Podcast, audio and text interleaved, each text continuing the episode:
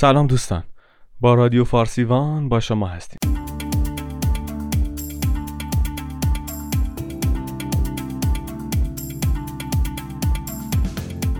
در این قسمت می‌خوایم به صنایع دستی ایران بپردازیم.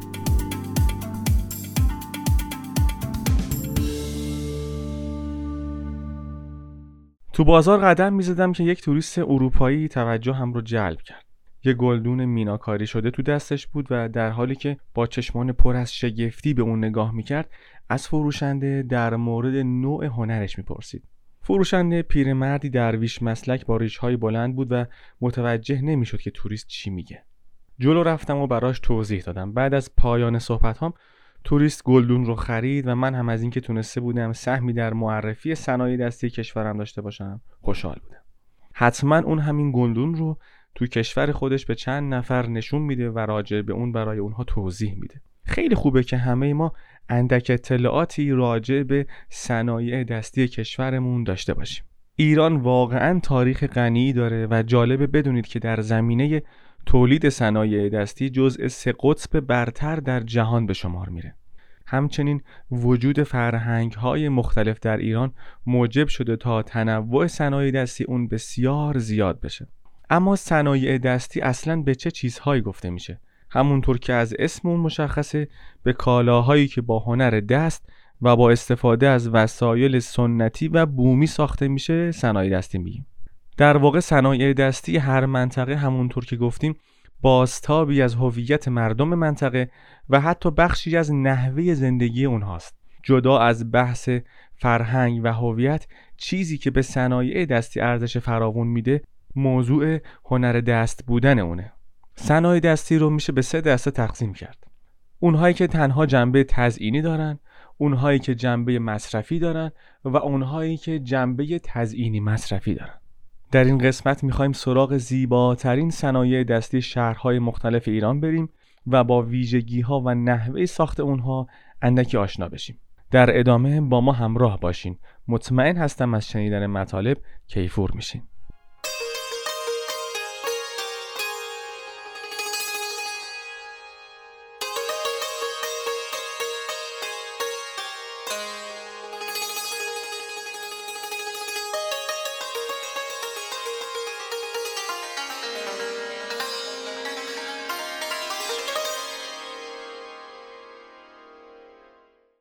اول از همه میریم سراغ فرش ایرانی، گل سرسبد صنایع دستی ایران. نه تنها ما که همه مردم دنیا میدونن که فرش دستباف ایرانی چه ارج و قربی داره و از قدیم در جهان معروفه. فرش ایرانی معمولاً نقش‌های سنتی و همچنین نقش‌های برگرفته از طبیعت مثل نقوش گل و حیوانات رو داره. شاید براتون جالب باشه که بدونید قدیمی‌ترین فرش برای ایرانه. این فرش که به نام پازیریک شناخته میشه توسط یک باستانشناس روس در دره‌ای واقع در جنوب سیبری کشف شد. فرش پازیریک در گورهای یخزده سکاها همراه با وسایل دیگر یخزده و در طول قرنها از گزند آسیب در امان مونده. از فرش‌های دستباف ایرانی به عنوان یک المان لاکچری و اصیل در کاخها و خونه‌های اعیونی در کل دنیا استفاده میشه. به طور مثال در عکس‌های رؤسای جمهور آمریکا می‌بینیم که از فرش ایرانی در کاخ سفید استفاده شده. همچنین کاخ ریاست جمهوری اتریش و وزارت خارجه بریتانیا با قالی‌های نفیس ایرانی فرش شده.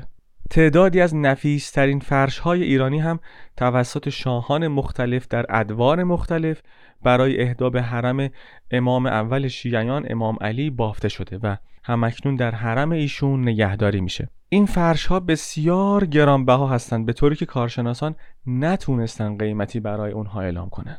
بزرگترین فرش جهان هم ایرانی است. این فرش به طور سفارشی برای مسجد ابوظبی امارات و توسط 1200 قالیباف خراسان بافته شده و مساحتی معادل 18466 متر مربع داره.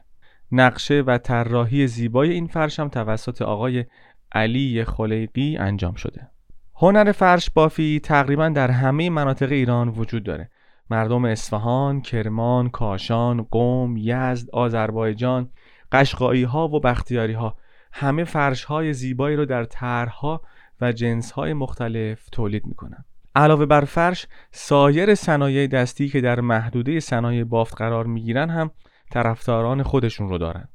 هنرهایی مثل جبه بافی، قالی بافی، گلیم بافی، چادر شب بافی و امثال هم. از دیگر صنایع دستی ایران که می‌خوایم راجع به اون با شما صحبت کنیم، لباس‌های سنتی هستند. پوشش افراد روستایی و عشایر در نقاط مختلف ایران با توجه به فرهنگ اقوام ساکن در اونها متفاوته. این پوشاک سنتی توجه گردشگران داخلی و خارجی رو به دلیل رنگ و طرح‌های فوق‌العاده جذابی که دارن جلب میکنه. پوشاک سنتی طیف گسترده‌ای از انواع لباس اقوام مانند چاروق، چموش، گیوه و امثال هم رو در بر میگیره. لباس‌های محلی به خصوص لباس‌های زنانه سرشار از اصالت و رنگه. سوزندوزی‌های سیستان و بلوچستان، لباس‌های فاخر کردی، دامن‌های پرچین و جلیقه‌های شاد زنان گیلکی، مخمل‌های زربافت لباس‌های آذری و چارقدهای معروف ترکمنی هر کدوم دنیایی دارن و میشه ساعت‌ها در باب تاریخچه اونها صحبت کرد. این هنر با اصالت پتانسیل بی‌نظیری برای استفاده در هنر مدرن طراحی لباس داره که صحبت در این باره رو به آینده موکول میکنه. اما وقتی میخوایم از بلوچستان حرف بزنیم، یاد لباسهای سنتیشون میافتیم که به زیبایی رودوزی شده. هر کاری که برای تزیین لباس یا سایر اقلام پوشاک انجام میشه، رودوزی نام میگیره. از جمله رودوزی‌های خیلی معروف میشه به سوزندوزی و پته‌دوزی اشاره کرد. معروف ترین سوزندوزی ها هم کار دستان زنان بلوچه. اما سوزندوزی در شهرها و فرهنگ های دیگر هم وجود داره. به عنوان مثال میتونیم به ارامنه اصفهان، بختیاری ها، ترکمن ها که در شمال کشور هستند، خراسانی ها و زرتشتی های استان یزد اشاره کرد. نوبتی هم باشه میرسیم به ظروف و در ظروف هم مسگری اهمیت و خواهان قابل توجه خودش رو داره. اگر عاشق ظروف مسی هستین، چشمان خودتون رو ببندین و خودتون رو وسط بازار مسگرهای قدیمی تصور کنید. تجسم کنید که وارد این بازار میشید، مسگرهای زیادی رو مشاهده میکنید که با زور بازو و ضرب چکش خودشون به فضای بازار روح میدن و طرحهای جذاب رو روی فلزها میندازن و ظروف مسی زیبا رو میسازن. مسگری از گذشته تا کنون در شهرهای اصفهان، کرمان، شیراز، کاشان و یزد بسیار فعاله. بازارهای مسگری در این شهرها هنوز هم پابرجان و اگر سری به اونها بزنید، شاید همون حس بازارهای قدیمی مسگرها رو تا حدودی تجربه کنید. و اما هنری به قدمت تاریخ، هنر سفالگری. سفال برای من یادآور زندگی و سادگیه. دلیل اون هم ماهیت ماده‌ای که از اون ساخته میشه، آب و خاک. شما چه احساسی از دست گرفتن ظروف سفالی دارین؟ سفال از قدیمی ترین صنایع دستی در ایران به شمار میره و پایتخت معاصر سفال جهان هم در ایرانه. شهر لالجین یا لانجین در استان همدان مرکز سرامیک و سفال در دنیا شناخته میشه. ظرف‌های سفالی شاید یکی از قدیمی ترین ساخته‌های انسان باشه. ایران بعد از چین یکی از قدیمی ترین خاستگاه‌های سفالگری در تاریخ. از جمله سفالینه‌های باستانی و معروف ایران میشه به جام انیمیشن، گاو اونتاشگال و تکوک‌های سفالی اشاره کرد. هزاران لوح سفالی تخت جمشید و پیکره‌های سفالی که در نیایشگاه‌ها و یا منازلی با قدمت 3000 سال پیش از میلاد کشف شدن هم از این دست هستند. و اما هنر میناکاری. معمولا در خونه مادر بزرگ‌ها از این دست ظروف زیاد دیده میشه. میناکاری هنری با قدمت 5000 ساله و شامل تزیین فلزات مختلف از قبیل طلا، نقره، مس، آهن و برنج با رنگ‌های لعابدار مخصوص میشه. البته در میناکاری به معنای امروزی غالبا فلز مس کاربرد داره. میناکاری از گرانترین صنایع دستی ایران محسوب میشه و کانون تولید ظروف میناکاری شده شهر اصفهانه. حالا میخوایم سراغ صنایع دستی چوبی ایران بریم و از مهمترین اونها منبتکاری از معروفترین و زیباترین شاخه های صنایع دستی چوبی محسوب میشه. در هنر منبت نقش‌ها به صورت برجسته روی کار قرار میگیرند. در ابتدا روی دسته شمشیرها و نیزه‌ها و سپرهای چوبی ارتشیان نقش می‌گرفت و امروز بیشتر بر روی درب‌ها و پنجره‌ها شکل می‌گیرد. منبتکاری روی چوب یکی از شاخه‌های منبتکاری و بیشتر به صورت کنده‌کاری روی چوب اجرا میشه. اگر بخوایم یک شهر رو به عنوان مرکز منبتکاری ایران معرفی کنیم، هیچ شهری به اندازه ملایر سزاوار به این لقب نیست. جالبه بدونید که بیش از 5000 کارگاه منبتکاری در این شهر فعاله. ملایر به عنوان پایتخت جهانی منبت در سازمان میراث فرهنگی به ثبت رسیده و ثبت جهانی اون هم در دست بررسی هستش.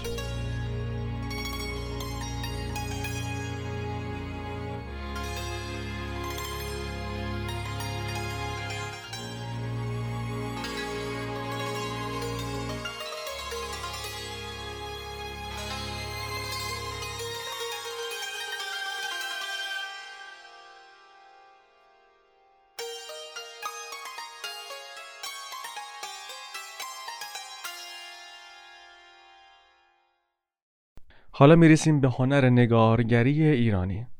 نگارگری ایرانی در جهان بسیار شهرت است. شاید بشه شروع و قدمت نگارگری رو به دیوارنگاره‌های ساده‌ای در غار دوشه لورستان در دوران پیشا تاریخی نسبت داد.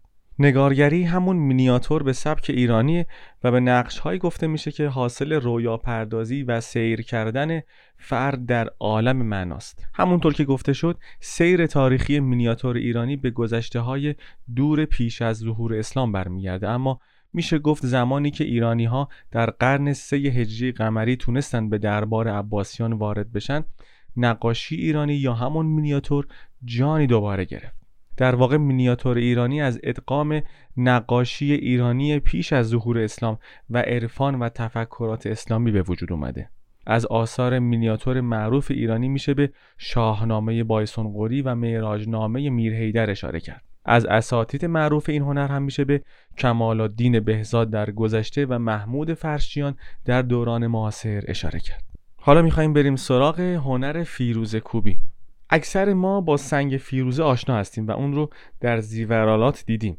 سنگ فیروزه یکی از زیباترین سنگ‌های موجود در جهانه. این سنگ در کشورهای مکزیک، آمریکا و ایران یافت میشه، اما مرغوب‌ترین نوعش از آن ایرانه. یکی از قدیمی‌ترین معادن سنگ فیروزه در شهر نیشابور واقع شده و نگین فیروزه اصل نیشابوری شهرت و ارزش بسیار زیادی داره. در هنر فیروزه کوبی با نشاندن تکه‌های کوچک سنگ فیروزه روی فلزاتی مثل مس، طلا، نقره یا برنز آثار بسیار زیبایی تولید میشه.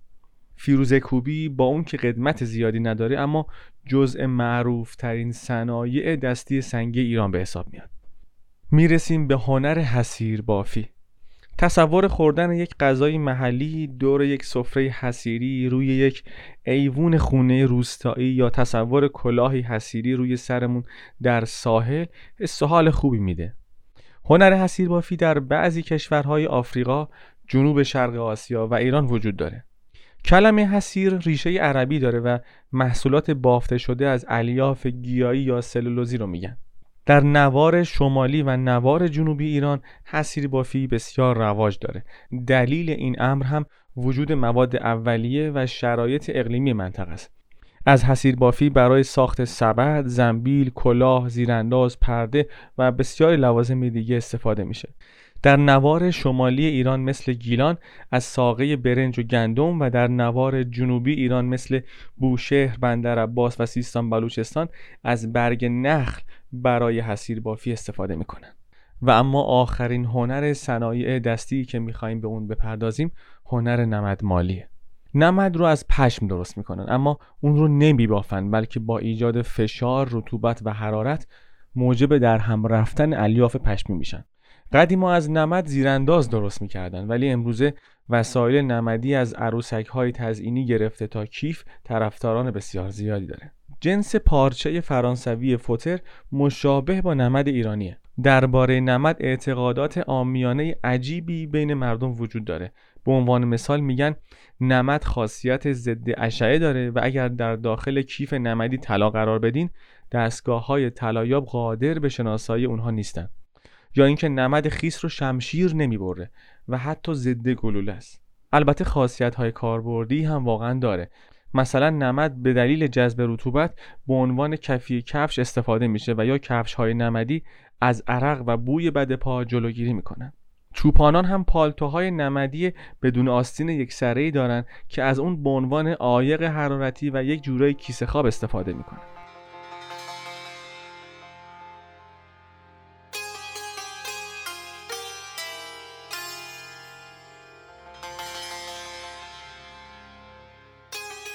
دوستان، در این قسمت از فارسیبان ما سعی کردیم اطلاعات مختصر و مفیدی رو راجع به صنایع دستی ایران به شما منتقل کنیم. شاد و پیروز و سلامت باشید.